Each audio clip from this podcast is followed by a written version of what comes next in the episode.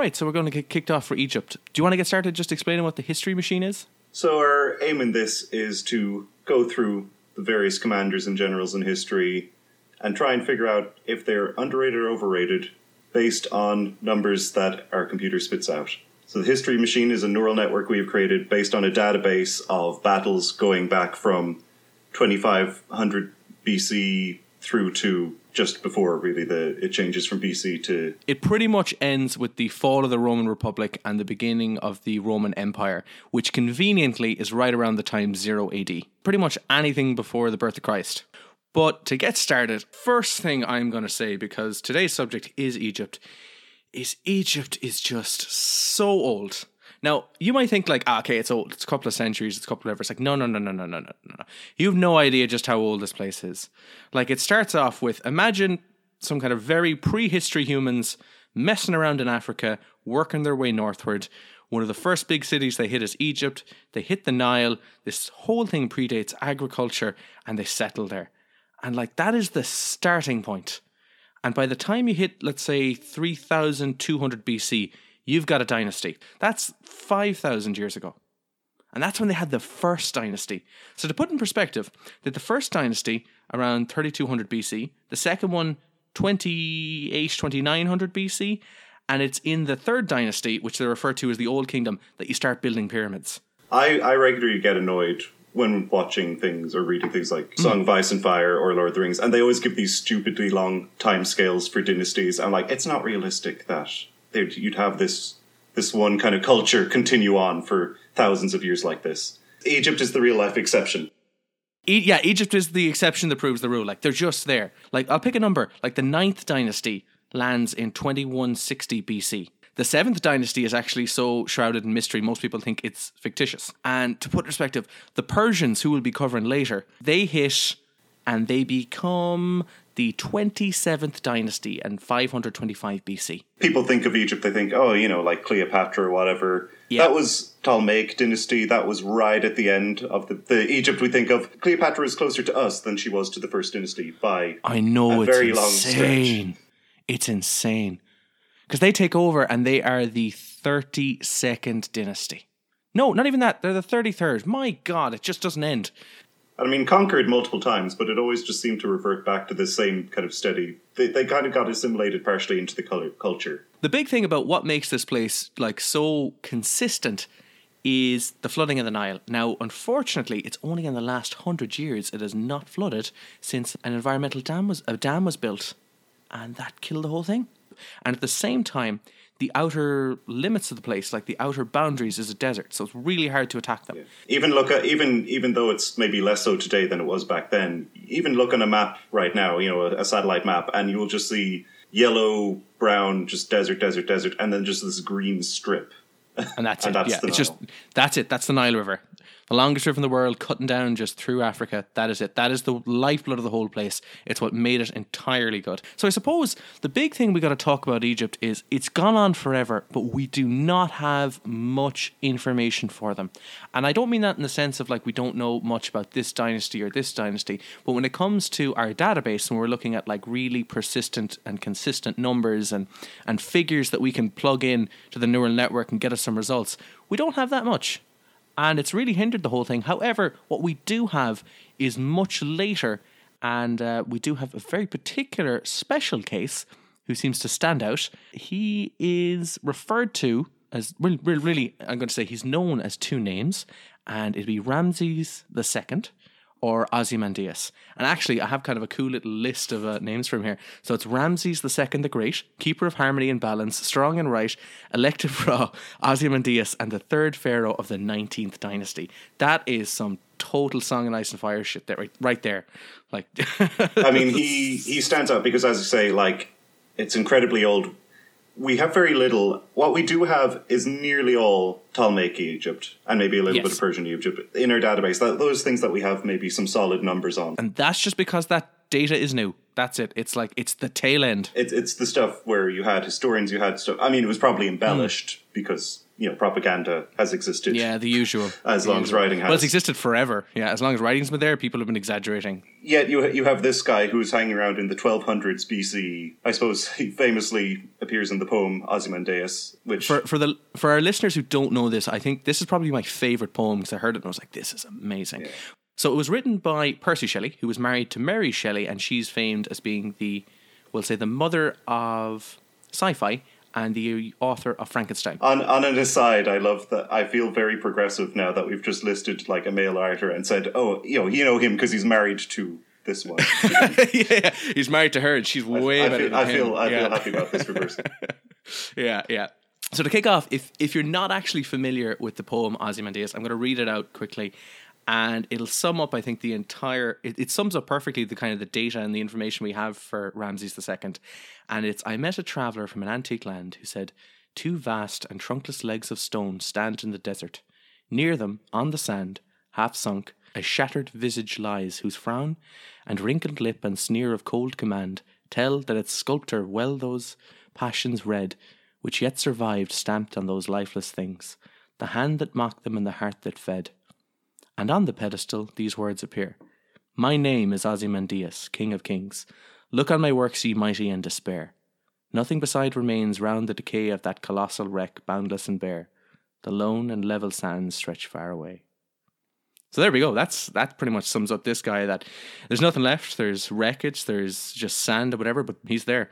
Now, his works are kind of forgotten, but you will actually find it, funnily enough, hard-pressed to find an Egyptian building built that does not have his name carved somewhere in it before or after his birth. Just because they're like, stick his name on it. There we go. Ramesses the Second. Bang. Seal of approval. It's like, like a quality mark. Like, I think our database anyway, and why that poem is kind of relevant. Mm. The poem about basically how... You know, you can be the biggest deal, time will still have forgotten you. But, uh, you know, the, the point is, even though obviously very little remains of what was obviously a very big deal, we still have a little bit of it, which is more than can be said for most everything else. And, you know, we, we have very, very big gaps for this time period in our database, but we still have a couple of his battles appearing. And Definitely. the ones that are there, based on, on the computer's interpretation of it, on the neural network's interpretation, mm-hmm. it was very impressive. I think both of them he was given basically a twenty percent chance to win, and both of them he won fairly handily. Now, I'm just going to pull this out here. Like, normally if we say, like, if you have a fifty-fifty chance, that's a flip of a coin. That's, like, the best commander wins. But if we're looking at twenty percent, like, it's not... I'm not even going to say it's not even one in five, but that's just going to be outrageously difficult. Yeah. Would I be correct in that assumption? Yes. Yeah. I think, actually, if you, if you looked through... most of our data, I think most of what our what the history machine has mm-hmm. interpreted battles as, I think you look at the very top generals, you look at ones like Alexander, the ones like Caesar, something that stands out about mm-hmm. them, it's not that they win against massive odds, it's that they never take battles with massive odds. They are normally given True. the eighty percent chance to win, whereas Ramesses is going through, in his couple of battles, with the opposite. He's on the twenty percent side. Wow, and he still pulls it out of there like, yeah. that's outrageous.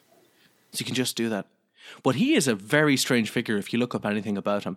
The first thing is he lived to be very old. Mm, sixty-six year reign, according to some sources. Jesus Christ, yeah. I think I think it was nearly ninety-six when he died. And he possibly died of like a heart attack or a tooth infection. They're not really sure. But like he's he was around. Also, when he died, here's a little fun fact. He there was no one in Egypt who was not born during his reign. Oh, wow. That's...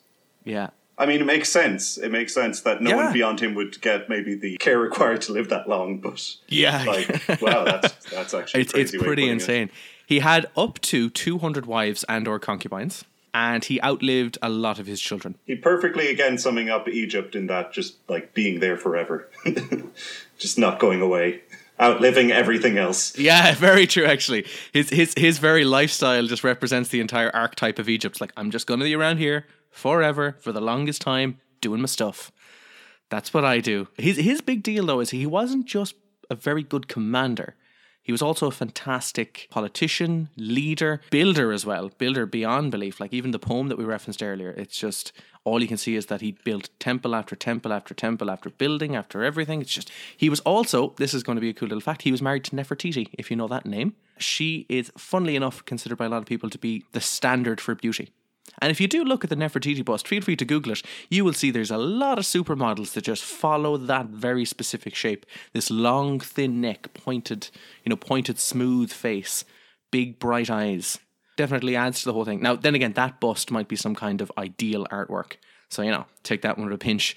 But still, even with that in mind, like, she's connected to him. So th- it's it's just, it's a famous name, and it just, it pulses its way through pop culture and through time and through history, and its legacy lives on. And we can really see it in the works he does. So let's actually kick off with the numbers we have for him, and we'll, we'll compare him, contrast him to other people. In summary, really, for, for Ramesses, yes, we are saying that we want to kind of discuss these generals. What does history say about them versus what does our cold mathematical neural network say about them? This is one of the few cases, I think, where they agree pretty much exactly. Ramesses the Second oh, has average wins over expectation. I know, again, low sample size, but we're going to we're going to see that. We're going to go with for, it. Yeah, we're going to go with it. Wins over expectation zero point seven eight seven. So that means the average battle, basically what would be fifty-fifty to another general, like he'd go in with a twenty percent chance and, and kind of win the same amount. And win it, and win the same thing. Yeah. So to put it in perspective with the zero point seven eight seven, now that's just a number that seems to be pulled out of thin air, but to put it in perspective, if that number was zero, that would mean in a fifty-fifty battle where I have a fifty-fifty percent chance of win, you'd yeah. win fifty percent of the time. The higher that number is, the more impressive you are as a commander. And correspondingly as well, that number can be negative. So if I said it was uh, negative one. Negative one would mean that, like, it's a sure thing and somehow you messed it up. That's oh, neg- yeah, negative yeah. one would that, mean, like, you were going in with ten thousand people against one guy. Just some some lad. Just just some guy standing there in a white suit. Like, and somehow you just... You just threw it all you, away. You, what were you doing? You hit, yeah. you hit the wrong button on the keyboard yeah. and you accidentally hit resign. You know, you just, yeah. something went bizarrely wrong there. Some kind of, it's like a, a heart defect has felled your opponent yeah. moments before the battle took place. Yeah, it's like, no. Yeah. A plus one is the opposite. A plus one is that you're that lad, but then it turns you're out liquid, you're actually You're Neo, liquid um, luck. Yeah. yeah. You're just like, just like, boom, you just go into any situation, you're like, that is it, don't worry, I'm here, everything's going to be fine. Yeah. So he scores a zero point seven eight seven on that scale. So that's, again, like, small sample size. Super impressive. Possibly, yeah. it would definitely have gone down if we knew more about the rest. True, him, true, but, true. Uh, either way, mm. like, it's very impressive. So the idea is that even based on what we have, he just seems to be a very impressive commander. That he is, like, showing up of, like, no, this person is, he's definitely, the word genius could be thrown around for this person, I suppose. For Ramesses. Yeah, he's he's probably going in, as we go through episodes, we'll probably see a few like real standout figures, and he's definitely the one for this one. Yeah. Well, definitely, considering the data we have for Egypt, he is the standout of Egypt. Now, he's the standout of ancient Egypt. We will come across a few other commanders, we'll talk about them in a moment, but he is the standout in the sense that he is head and shoulders above just about everybody else around his time. Mm. He is the man of his generation. Then I suppose getting into the other numbers, as well as giving mm. basic wins over the expected number. The machine also gives expected values for casualties and commander losses. So how is he for casualties? What is he like when he loses troops? In this case, this is, seems to be how he wins battles. You look through some generals and they seem to win through capturing commanders, you know, kind of taking the yes. king, and the king or taking yeah. the general and expecting the rest of the army to fall. He didn't do that. He's roughly, he's hanging around the zero above or below expectation. Okay. You know, he's he's getting no more or less than what you'd expect.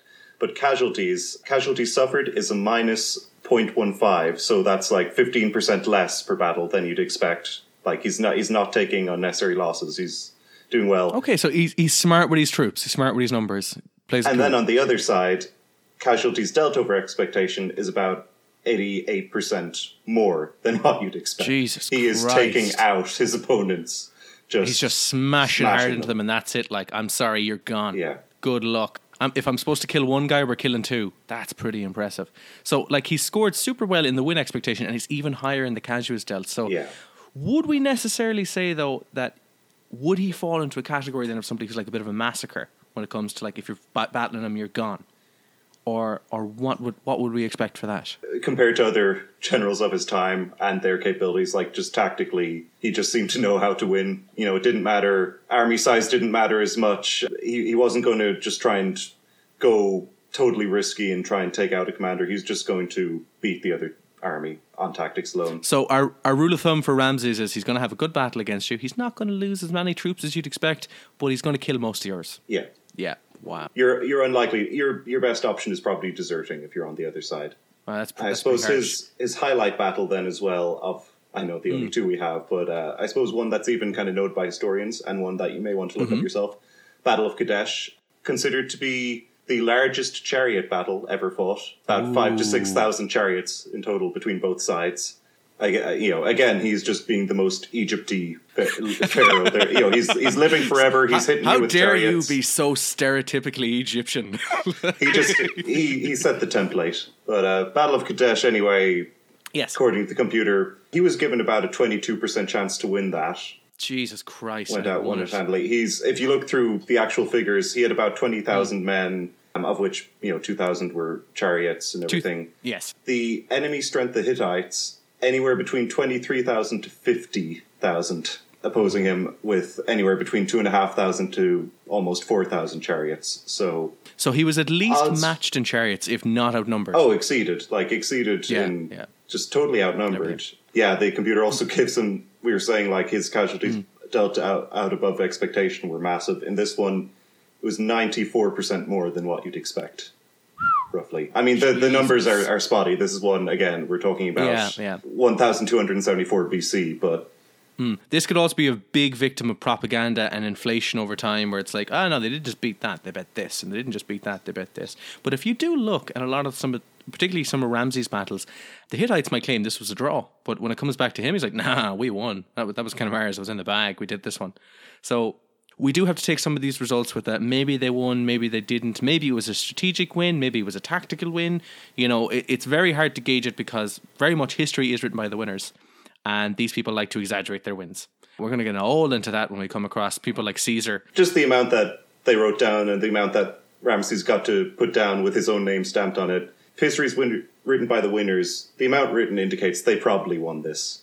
Yeah, they probably, they probably, they probably won it. We're probably not exaggerating too much. Where it's like, no, no, I, I'm gonna, I'm gonna, yeah, the Ramesses seal of approval. Yeah. Jesus Christ, we should have that as some kind of like, you know, just logo or quality mark, like boom, just some hieroglyphics you stick on.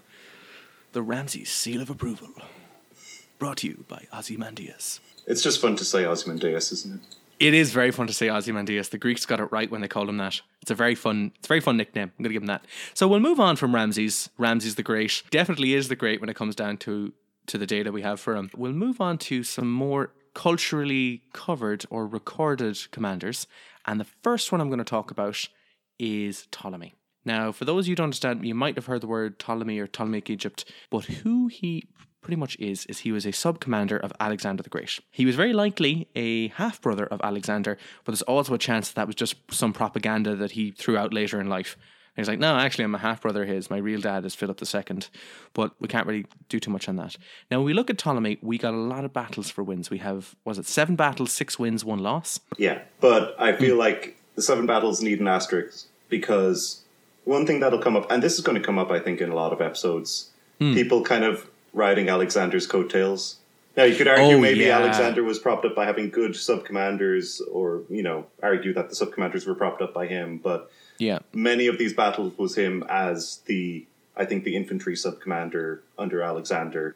Certainly an important role, but this is bumping up his numbers, I would say. Definitely. For some of them, even he was a sub-commander under Parmenion, who was a fantastic commander under Alexander as well. So it's kind of, you're surrounded by just brilliant generals and tacticians and commanders. They're all around you. It's a total, you know, it's it's a total hub of just solid tactical and strategical commanders in there. And there is, there is a phrase that comes to mind when we think of Ptolemy or Parmenion or any of these commanders, and it's uh, that a rising tide raises all ships.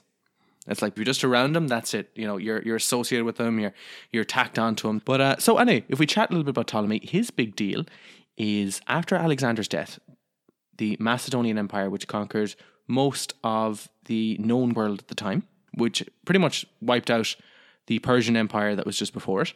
Ptolemy then decides that he claims Egypt as his own section. And I'm going to say, hands down, before anything else is done, Ptolemy claiming Egypt was pretty much the smart move of the whole thing, because you got access to the Nile, you've access to huge resources, just a rich, vibrant history, like a very good tax base, and pretty much an area that can grow so much food that the Romans will take over eventually. Pretty good move by Ptolemy, just just to go over there and take Egypt as a whole, because it is the place in the ancient world worth worth taking. There's a reason the pyramids there. There's a reason they have the resources and the expenditure to build that kind of stuff. It's just a super, it's a very important tactical and strategic location. It is culturally so rich, it's just worth having. So Ptolemy eventually does establish a Ptolemaic dynasty in Egypt, and it becomes riddled historically with a lot of just bureaucratic nonsense. And I mean by that is there's so much taxes and charges and infrastructure. It's something definitely worth looking up. It's it's nightmarish. But I want to put a modern example. The Ptolemaic dynasty never bothers to actually learn Egyptian when they're governing. They they stay Greek, basically. They stay Greek. They stay very Greek. The even even to say that these people are Egyptian is off-putting, because they're, they're not. They don't speak Egyptian. They don't deal with it. The Rosetta Stone comes from these kind of interactions where you have, you know, a Greek person needing to translate Egyptian. It's just they don't absorb the culture. They they they stay entirely and do their own thing. They just do not become Egyptian. And it would be a modern day equivalent of the Windsors, which would be the royal family in England, just speaking German. They're like, well, we came from Germany. We're still there. We're whatever. Queen Victoria's German. This is it. We're just speaking German. Doesn't matter who we address. Doesn't matter where we're an ambassador for, who comes to visit. We're going full-blown German. And we're not going to change it. And that's it. World wars be damned. Yeah, actually, that's a great example. World world wars be damned. They could have wars with the Greeks and they're like, we still ain't speaking Egyptian. We're stick, sticking to what we do. Uh, but that does lead to some interesting kind of developments for the, the Ptolemy dynasty, because most of their troops will be Greek, and they will be Greek mercenaries, they will be Greek infantry, they will be people who move to Egypt, they will be people who grow up in Egypt who speak Greek, and they will fearfully not really train Egyptian people in Egypt with the fear of a rebellion and a revolt. They won't do it. Although they do use elephants, which is very fun. Always fun. And and, and slightly tricky for the database to interpret, for the neural network to interpret, because there aren't too many examples of elephants being used. But, uh... yeah, but when they're used, oh, you better believe. So yeah, so uh, so Ptolemy in general is, he's very much a, I'm going to say Greek, but he's Macedonian. Now, the difference between the two, it's like saying someone from Ireland is from the British Isles. You'd be correct, but they'd be like, ah, now you're you're pushing it a little yeah. bit, you know. Just it's not. Don't, yeah, it's. Uh, don't say it to people from northern Greece. You're just and and don't, don't. Yeah, don't don't say it to people from yeah. Don't say it to the different people in Northern Ireland. It's like, no, leave it. Don't do it. Yeah.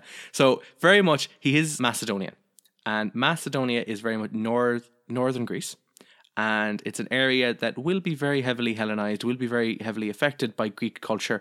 But you could argue, and you probably be rightfully so, that they are like a separate cultural identity. They're not really Greek, they're Macedonian. They're their own thing. And they will, in very much in Alexander the Great's father's lifetime, which is Philip the Second, he will conquer Greece and then he will move towards Persia. Or he will start, but he's assassinated. That's a whole other kettle of fish, big old stories. But they are Macedonian. He is very much Ptolemy, in summary. He's a Macedonian commander. He's a Macedonian commander who settles in Egypt with some Macedonian ideas and has a couple of Macedonian children, and they have Macedonian children, and that keeps going all the way to Cleopatra, which is a Greek name. They are very much almost a colony in Egypt ruling it. Yeah, so let's look at Ptolemy actually and see what his figures are like. So very much riding on the tailcoats of Alexander by the looks of it, because yes. most of his battles are with him. And what happens through that whole setup? He's he's going well, he's kicking ass, he's taking names. Here here we do have, unlike Ramesses, here we have an example where the history machine thinks overrated. His average wins yes. over expectations is zero point zero six. So that's like if you had him fight twenty fifty-fifty battles, he'd win eleven of them. It's a little oh, bit above wow. better. It's not yes, it's, super he's nothing, amazing. He's nothing spectacular. That's interesting. You go through it battle by battle, and mm.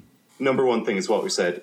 He's riding Alexander's coattails. He's yes. not, you know, he's he's obviously a big part of it, but he's mm. not the only guy making these wins happen. And also, as I said earlier, because it's Alexander, most of the really successful ones, they don't take chances. That's why they keep winning. Most ah. of the most of the wins that he has, like, he won, but it wasn't necessarily massively over expectation. Like, he was the favourite in almost all of Although, these battles. Although, we definitely could make the argument that, listen, it, it would only be a silly commander or a stupid commander. Oh, exactly. I'm it's, take, it's a I'm different... going to take this battle if I'm going to lose it. It's a d- d- whole different ballpark. Yeah. It's, it's, it's, if, if you can pick your fights, like, you know, why pick one you're going to lose? Exactly. I think the, the history machine, mm. really, it's rating their tactical ability more than is the strategic ability, because yes, yeah. a good strategist just doesn't get themselves into these kind of messes. So we, we can definitely place. say about him then, he's probably a great strategist, but maybe not a great tactician. Now, actually, the great strategist would make a lot of sense, considering he ended up t- taking Egypt, the most valuable kingdom of the time. This, this fits into that type of narrative. Like, he set up a very successful dynasty, mm. and he picked he picked the right horse in terms of how they were going to carve up Alexander's uh, empire. A funny side note, in order to kind of uh, validate his rule, he kidnapped the corpse of Alexander the Great when it was being returned to Macedon, and had it mummified, and it was in Memphis. I was going to say Memphis, Tennessee. No. All those years later, he took it to Memphis in Egypt. So he used it to kind of say, well, we have the body of Alexander, and it was used as like a little prize, or that tiny little bit of verification to say, yep, I'm the ruler here. I'm the most significant one. I love here. Wacky historical pettiness like this. Yeah. It's like, oh, that's what, what's that, Silicate? You say you're the real... Oh, no, let me ask Alexander. Oh, no, he said now. I... No, he's he's right over there. And he says that I, I get Egypt. Deal with it. Like... Uh, I control Egypt. No. Oh. Just, yeah, yeah, you get those other ones, like, with Cromwell, or, or a few others where it's like they dig them up after their death so that they can, like, hang so them again, hang do them something, again. Or make a second uh, yeah. point. It's like, yeah, oh, no, no, no. Death is not ending this for you here. Like, you have more functions and purposes. We're not, we're not going to go too far with this. Oh, so yeah, he does seem to be, he's definitely shrewd, definitely strategic, but looking at the data, he's not too tactical. So I can see here in front of us, his win over expectation, as you said, was zero point zero six, but his casualties suffered over expectation is zero point one one, mm, which means he's losing slightly more men than he should. Yeah, a little bit more. And mm. the, I think where you, where you get it, and this is something, again, comes from, I think, working with Alexander, the yes. enemy commander's losses over expectation, that's probably the more dramatic number here, because most yes. commanders, most battles, you don't have either commander getting taken. So most most generals uh, going through this, their commander captures, it, it ends up being roughly zero or something similar. It doesn't vary much. So having fourteen percent more enemy commander captures. We'll put it this way, when it hits the fan, the commanders hightail it and get out of there. Yeah. So a lot of the time. I, I think this is a kind of a hallmark of Alexander's strategy, where like in battles he would just take take the option of maybe like risking a few more men, but just going directly for the enemy king. And it was it was kind of all or nothing strategy. But when it worked, you ended the war. That's definitely an Alexandrian kind of tactic. It's like, you know what, screw this. It's all going to go sideways. It's time to go and just take the commander. And these people... and these sub-commanders fall into that category as well, which probably makes a lot of sense, because they would have suffered very heavy casualties just trying to enable him to get that. Yeah. So they'd almost be support in the battlefield scenario, where it's like, listen, we got Parmenion, we got Ptolemy, we few other people. It's like, we got to hold this ground, defend this area, keep everything in check, while we let Alexander come in with the sledgehammer and just take out where he needs to go. Yeah, exactly. Yeah. So it's not maybe... Not maybe the most conservative or efficient, but... It's not the most significant data we, could, we we should probably look at when we, when we think of the casualties they did suffer. Now, here's an interesting one. Casualties dealt over the expectation. How much did they... How much particularly has Ptolemy delivered? That one was better. That was about twenty percent more than what you'd expect. So he's probably losing men, but he's taking more than expected as yeah. well. So he's taking more than he's actually losing. Yeah, so, yeah, it basically it supports that idea. Like, they're holding ground, they're doing that very successfully, mm. but just the inherent strategy means that you're going to get a bit more casualties than you might like. But but the idea being, you can end the war with this battle because you're going to take out the leader. You lose a little more in this battle, but you lose less overall because you're fighting fewer battles, I suppose, the, yes. the end concept. Yeah. Now then we move on to something like the commander losses over expectation. Now I can see this number yeah. in front of me, and it's a negative, which is a good sign, but it's approximately zero. It's very close to zero. It's tiny. So it's kind of didn't lose more than expected, but if you had to put yeah. a number, slightly less than average. The occasional slip up, but overall. The, yeah, overall, fine. You're fine. It's fine. Fine. Totally fine. Yeah. The main interesting thing, though, like as we're going through all these numbers, he has six wins and only one loss. So why is yes. why is he ranked as so average?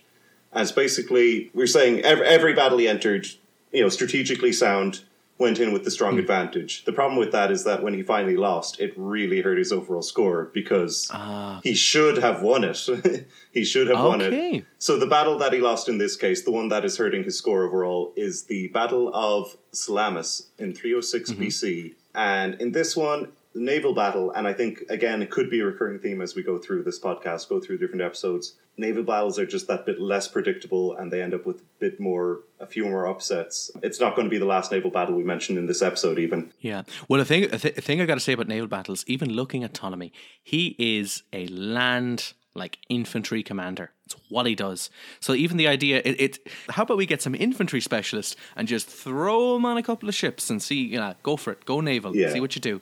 So this is one that, although you do say this is one he still was expected to win, even with all of that behind him. Yeah, well, I mean, it's hmm. the neural network doesn't necessarily know if they're a specialist in one thing or the yes. other. It kind of it it, it kind of assumes hmm. how would the, a baseline general do in this situation. That yes. gives you the expected result, and then how they actually did is yeah. But even with that. that in mind, if we compare them to some bog standard admiral, he didn't perform as well. No. In this battle, you had the other side coming in with about one hundred eighty warships. He had about two hundred plus another two hundred mm-hmm. transports. So he had the numbers advantages. You go through the casualties. The other side, Municipalities, and like they lost twenty warships, whereas Ptolemy and his other commander, Menelaus, I am not pronouncing Menelaus, that right. yeah. We're, Menelaus. We're going to be terrible when it comes to pronunciations. I'm just going to throw that out there. Yeah. Like They're, they're going to be Greek, they're going to be Egyptian, we're going to come across Mongolian. We're like, we're gonna, we don't know what we're going to do here yeah. for some of these. But anyway, he did have his subcommander. But yeah, eighty, eighty warships eighty warships lost, forty warships, one hundred tra- tra- transports captured, and Menelaus, whose name I'm probably still not pronouncing correctly, uh, he was taken as a prisoner of war. So it was a very, very bad result from a battle yeah. that he should have won. It basically wrecked his score for, for it everything. Wrecked his score. That's it, yeah. So he had more ships. He had not possibly better possibly better ships, but just it messed his score. And this was the slip-up that wasn't expected. Yeah. If that battle yeah. hadn't happened, not even if he had won it, if that hadn't happened, his average wins over expectation would have been about zero point two, about three to four times better than what it actually ended up being. Now let's actually check out, we're going to move on to someone who's definitely more Egyptian on this one, and I think we'll move on to Necho the Second. This is somebody who is not really favoured by history. He lost a war to the Babylonians, he lost to Syria, and our database has one significant win and two significant losses. Pretty much, it's a little bit kinder, I think, in his history in terms of what happened, because he wasn't really expected to win those. Could you kind of go through it a bit? Yeah, this is a good mm. example of the counterpoint, and I think really I, yeah. I noticed him because, as I say, we have such little information, especially going this far back, but he's someone with three recorded battles in our database. Yes. Yeah, it's, it's kind of the flip side, really, of what we saw with Ptolemy, where he only won one out of the three. He, he lost two of them, and he's one that definitely, unlike Ramesses, he suffered a lot from propaganda after his death because he lost what is kind of now Syria. He lost a lot of territory for Egypt. Yeah. After yeah. maybe a good start, he just kept messing up.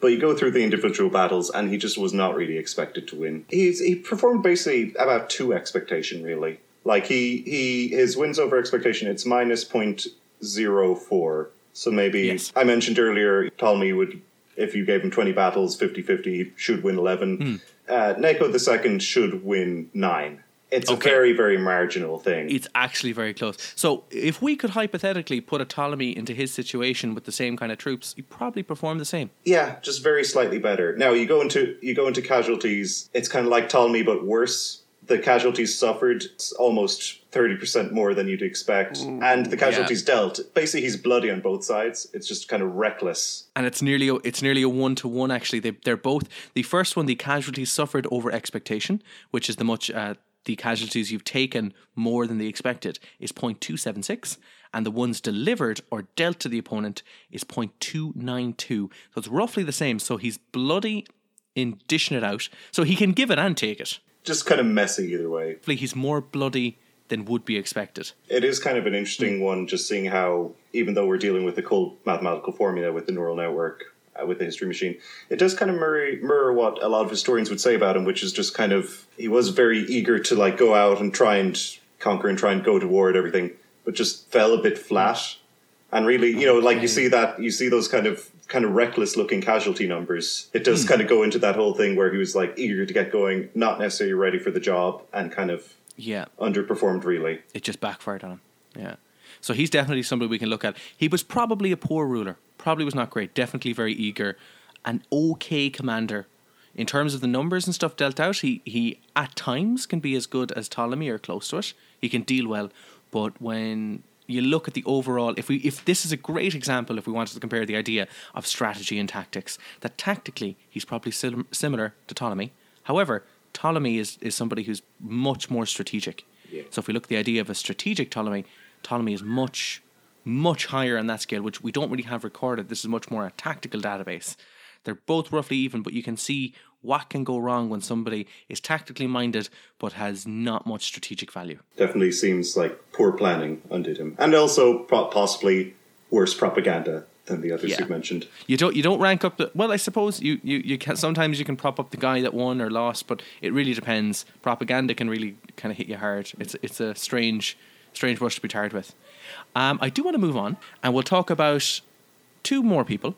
And one of them is part of the Ptolemy dynasty, and the other one is one hundred percent not Egyptian, but happened to fight kind of like in the name of Egypt near the tail end of our database. And those two people are a little bit of an infamous power couple, and we're looking at Mark Antony and Cleopatra. Yeah, so I mean, we couldn't ignore these two going no, into no. the Egypt they're, episode. They're there. They're, they're, too, they're too important when you look at, at, at the overall, in terms of what happens to Egypt under the Roman Republic and then Empire. These people are, are absolutely central to it. Yeah. So, start with Mark Antony. He was, similar to Ptolemy, a sub-commander, but under another famous commander, and this would be Julius Caesar. So, Mark Antony very much made his name in Gaul with a fair number of battles, did particularly well, was considered by Caesar actually a great sub-commander. I wouldn't say, like Ptolemy, probably not riding the tailcoats as much, but at the same time, it's hard not to ride the yeah. tailcoats of Caesar. There, there are a lot of parallels with him and Ptolemy. Uh, the wins over expectation, it's a very, very close figure. His is... is uh, zero point zero four seven, so again, just a little bit above average. Yes. The casualties dealt, almost identical. He's very, very slightly higher than Ptolemy. Ptolemy had zero point one nine four, he has zero point one nine eight. So again, dealing out much, okay. but much, much better casualties suffered. It's only zero point zero seven percent more than you'd expect. So, so he's expecting about seven percent more casualties than the average, but he was dealing out twenty percent more than would be expected. Yeah. Whereas yeah. you look at Ptolemy, like he, he's done a little bit better uh, on both fronts than Ptolemy. You know, again, the casualties mm. a little more than he'd want, but it's it's not quite. You know, it's it's a lot closer to the to the average. One yeah. thing he does lack is that you don't have the same enemy commander captures or kills that Ptolemy had, and that's one that he falls down. So here's a good question about Mark Antony: what is like his superstar role? What was his biggest win, his best result, his his shining moment? Yeah, one thing at least, yeah, for Mark Antony, he does have the same kind of riding coattails of someone else problem. But mm-hmm. according to the History Machine, his biggest win, his most impressive win, it was one of the ones on his own terms where he was the, the main commander. He was in um, charge himself. He was the main commander. This yeah. one was the first Battle of Alexandria, where History Machine, it gave him a one in four chance to win. Very low odds. He Jesus. had an army about one-third the size of the enemy, and it was continuously dropping due to desertions. He pulled out and won it. However, yeah. there was a second battle of Alexandria later in the year, uh, because the desertions kept going, and oh. the other side just kind of went, you know what, like, let's have another go at this. I know we messed yeah. up the last one. I think we can take him now. Yeah, and that and that's, that ended yeah. up being one of his losses. But yeah, that was that was a very impressive one. But then also, uh, as with Ptolemy, like the, the ones that he won under Caesar, they were kind of they were expected to win those ones. So his his overall rating didn't go up massively. Yeah. I think similar to our Alexander idea, or the idea of you don't really engage in a battle you don't think you can win. We look at Mark Antony, and or particularly we look at Caesar, and Caesar was somebody who would pick his battles particularly well. Now there are cases, of course, when we come across Caesar where you'll see there are exceptions to that rule, but you'd be hard pressed to find commanders in our database that don't at least try, or don't at least have a good chance of winning, unless it's like a big siege on their city and they don't have too many troops. Normally you try and bring an equal amount or a decent number of troops to a battle to make sure you can win. So Mark Antony has a lot of wins. We have him down for five wins and three losses. These are all yeah. significant wins and a bit of a mixed losses. record, which actually does kind of yeah. fit the I think the historical view of him really is like he's very significant in terms of yes. history. You know, he was part of a Roman civil yep. war. He was very a lot kind of hung in the balance, but at the same time he's not necessarily considered the best of the best general wise. He had a few losses as well as a few yes. good wins. And mm-hmm. uh, that, that seems to be supported here. Also in that Roman Civil War was Cleopatra. Yes, let's talk about his uh, better half. She has, funnily enough, in our database, two significant wins and one significant loss. She has had two wins as a co-commander with Caesar. So commander slash leader. It's arguable, yeah, how much influence she had directly in that, but, you know, she, she might she, have just she been gets... there. But still, yeah, she gets credit. Well, you know what? We should give her as much significant credit as any of her ancestors who are riding tailcoats yeah. of Alexander or are like riding tailcoats of other powerful other commanders. It's like, I happen to be there as well. Hey, you know, talk about me and give me some troops or give me a kingdom. I, I was a guy. I'm I'm a guy like me. So, but then of course uh, the pro- another problem was, and again fitting into the historical narrative, yeah. she backed the wrong horse. Yes, and uh, yeah. her her loss was also Mark Antony's biggest loss. It was the Battle yes. of Actium, and that drags down the score a lot. Going okay. through the computer numbers for that battle. Hmm. They were expect given about an eighty percent chance to win, roughly. Now, I'm just going to talk a teeny bit about Cleopatra because I think, you know what, we're looking at her on the basis of a commander or like of a tactician, and she's not scoring well, but she's much more significant if we look at her historically as a politician, mm. as maybe like a negotiator, as somebody who was really popular among Egyptians because remember how we mentioned earlier that a lot of these Ptolemaic dynasties never bothered to learn Egyptian. She was the first of that ruling class to go, you know what, I'm going to learn it. Yeah. And she became insanely popular with the people. So you can look at her as a much more shrewd diplomat or politician, or like definitely she lives on in pop culture. I ask somebody to name someone Egyptian, they're going to say Cleopatra, Nefertiti, yeah. and then maybe like Tutankhamun. But she is, I will say, name an Egyptian Cleopatra. That's your, that's your answer. Yeah. You're just and going to get that. I think the thing with her really is, you know, we said there's this big loss, she backed the wrong horse. But the thing is, it's definitely arguable with the expansion of the Roman Empire. Mm. She maybe helped prolong Egypt by one more generation. If things had swung slightly differently in that battle, she could have kept going another length of time well, you, again. Well, you know what, Cathal? It's one more generation than you or I could have probably yeah. kept it by. Yeah. So let's, yeah, we don't need to be too quick here throwing some stones going like, oh, oh no, I, I meant I meant that as in like, yeah, it was yeah. kind of, it was kind of screwed regardless. She helped prolong yes. it. Other people wouldn't have been able to. I'm not doing it in, you know, she, she kept it going and all very nearly managed to keep it going even longer still in what was kind of a losing battle. I think we have her down here as her best win, like her biggest shining moment as a commander, as the Siege of Alexandria. Yeah. And the Siege of Alexandria, that would be forty-seven B C. And this would be considered a series of skirmishes that pretty much occurred between Julius Caesar, Cleopatra, and Ptolemy the Thirteenth. Now we do mention there's a lot of Ptolemies. Th- these people are like the, these people are like papal names. So, oh, long story short, talk a little bit of a side note about the Ptolemy dynasty. They're pretty much all named Ptolemy. It's like Ptolemy the First, the Second, the Third. It just goes on and on and on. And uh, because they're a little bit kind of, uh, they feel a little bit Targaryen. A lot of them ended up marrying siblings and you know go with that old route. So Cleopatra was very briefly married to her brother. Don't think about it. but, but this this battle was significant because it led to her and the brother basically becoming co- co-rulers of of uh, Egypt. Of at Egypt. The time, yeah. I mean, kind of as a yeah. Roman puppet, but still. Yes. She she got in, into control basically through these series of battles. So in fairness, she really did put it out of the bag. If you think a lot historically about Macedonian politics, there's a lot of backstabbing, and this definitely kind of leads to her idea of being a very shrewd political person, that she was able to pull this out of the bag, get a little bit of foreign influence, get herself in a co-ruler position and not have to worry about like mis- you know some kind of assassination or execution or you know kind of being shoved away into a corner. She did come out on top of this. So as we said, we're judging her very harshly as a commander, which this is what the data is giving us, but like other significant people we might talk about here, as a political figure than a military one. And actually, even uh, even as a commander, she doesn't come out too badly out of it. Mm. Wins over expectation, about average. Her casualties are terrible. They're about yes. twenty percent more, very bloody on both sides. Enemy commander losses over expectation is good. That's about... Okay. A small sample size, but, you know, maybe taking one more than expected in those battles. We'll actually quote a few of her numbers here. So the win over expectation... it's about zero percent. Yeah. So it's just she's average, actually, she's actually performing average. average, which is, you know, as we said, unexpected. Like, it's average compared to everybody else. We look at all our commanders. She's like, she's coming out okay. The casualties suffered is about twenty percent, but that's because she had a very significant loss. That one really adds up to that. The casualties dealt out, as we mentioned, zero point three three percent. So she's actually just at the third. So she's quite bloody. Even actually, here's a good deal. She's actually more bloody than Mark Antony or Ptolemy. Just very messy. And yeah, I think really, again, it is so much of this is coming down to the one battle that went badly wrong.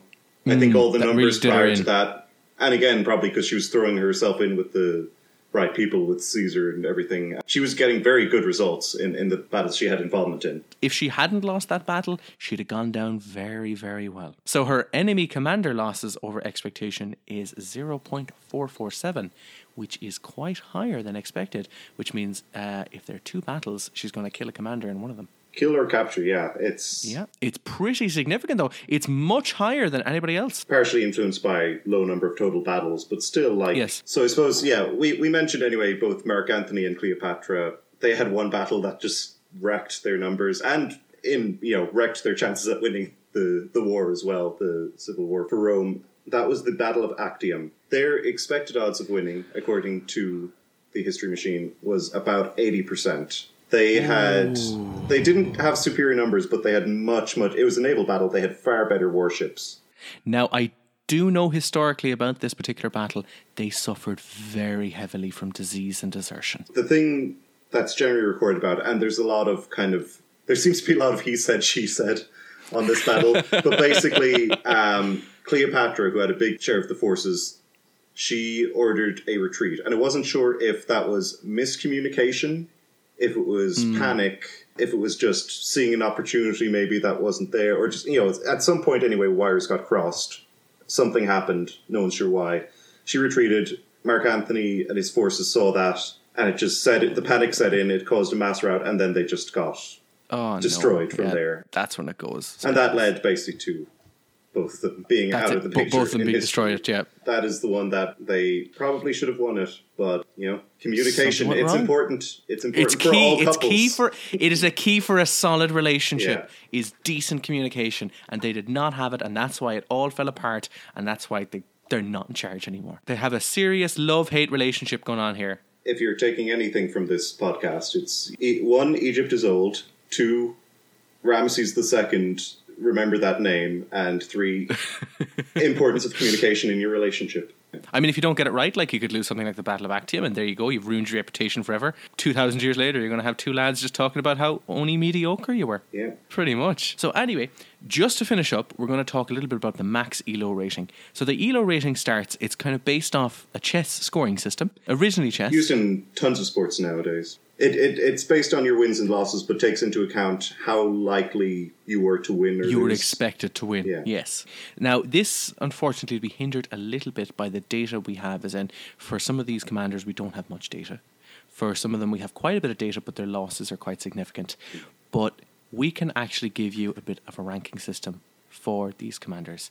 And let's do a top five for the commanders we talked about. And ranking at number five is Necho the Second, who has scored one five oh seven. That was his peak rating, yeah. Was, that was that his was, peak he rating. Had, he had one battle initially, which he was kind of expected. Like, the max jump with the current settings would be thirty-two mm. rating points. Baseline's fifteen hundred. So maximum yeah. you could have to, after one battle would be fifteen thirty-two. He had fifteen oh seven yeah. after his one win, which... So he know, was, was he was kind of expected to win? It was that, more or less kinda, expected. Yeah, yeah, it was yeah. solid, but nothing special. And then it all went downhill from there. The next highest, now this is because he has three significant losses, is Mark Antony coming in at number four. Yeah. And his score is one five one nine. So here we see, you know, he probably had enough wins that if they all came one after another, he would have had a very high rating. But yes. I think the combination of the ones that he won were mostly ones expected to win, and also maybe he couldn't get a good streak going. Meant yes. that it only reached one five one nine in the end. And that spectacular loss at the end, due to desertion, disease and miscommunication, that really did him in, and it's brought it down. So ranking just above him, his better half, at one five two five, Cleopatra. Initially with, with Caesar backing the right horse, those first couple of battles that she's listed having some involvement in brought her rating up quite a bit, fifteen twenty-five out of two battles, before obviously it plummeted with the final Battle of Actium. And now, like a Miss Universe competition, I'm going to announce the winner. And drum roll for this one. Believe the hype. Ramesses the Second, Ozymandias, trailblazing in here with one five fifty. We mentioned that one of the issues is we don't have that many battles. So, you know, you don't have that many yep. data points really. So you can't see a massive variety in E L O. You're only going to have them get so high or so low before you run out of battles. Mm. But yep. to see that much with only two battles. Yes. You know, I have I have at hand the overall database and all the rulers yes. from our twenty-five hundred years of battles and everything. This is the highest rating with that few, with only two battles wow. of anyone. It's just like those two battles should not have won either of them, and he just well. Let's put let's through. put it in perspective. the The maximum he could have scored with those battles, the this, maximum score. Yeah, this is like a simple, fifteen sixty-four would have been one five six four. Yeah, and fifteen fifty, just just below that, just below it. So he, he's off. He's off by only fourteen in comparison. So he's like trailblazing. A one five six four would have been him alone taking on like the Persian million men at the Hotgates. yeah. Basically, yeah. Sorry, sorry. That twice. Yeah. That would have been a one five six four. But he scores one five fifty, so believe the hype. Yeah. And then in second place, the runner-up in case Ramesses the Second cannot perform his pharaohic duties, is uh, Ptolemy the First. Yeah. So this this is a counterexample where he won the first six battles, but only got up to fifteen thirty-nine. As, yes. his, as his peak. Just how well Ramesses the Second brought it up there. So yeah, I, I suppose his name streaks through time. It it, it punches through poetry. It it's lingers with us, and it lingers for good cause and good reason. So I suppose that finishes up and concludes our episode for Egypt. However, I think the next episode we'll probably start talking about the ancient Greeks, because we actually have a lot of data yeah. on Greek city-states. I mean, as, as we said for this, yeah. most of what we had for Egypt was Greek, basically. It was Ptolemaic Egypt. So, yeah, yeah, yeah. I, th- I think we may as well get into this before it overlaps with too many others, because it's going to yes. overlap with a lot. It, it will, it will. So we're going to focus on some ancient Greeks, and we'll probably dig a little bit into the Spartans and the Athenians, who was better and why. So yeah, we'll we'll look into the early Greek city-states, see where we'll go. I'm going to find this one rather exciting, because I did record the database, and we have so much information on Greek city-states. They're tiny areas, they're small kingdoms, but they just wrote things down. And that's why we got it, and that's why we know so many of them. And we're definitely going to punch through them, and uh, I'm kind of looking forward to it. Once again, communication's key. Communication is key. So thanks very much for listening. I have been Niall, and uh, my co-host and friend, Cathal. And that's all from us.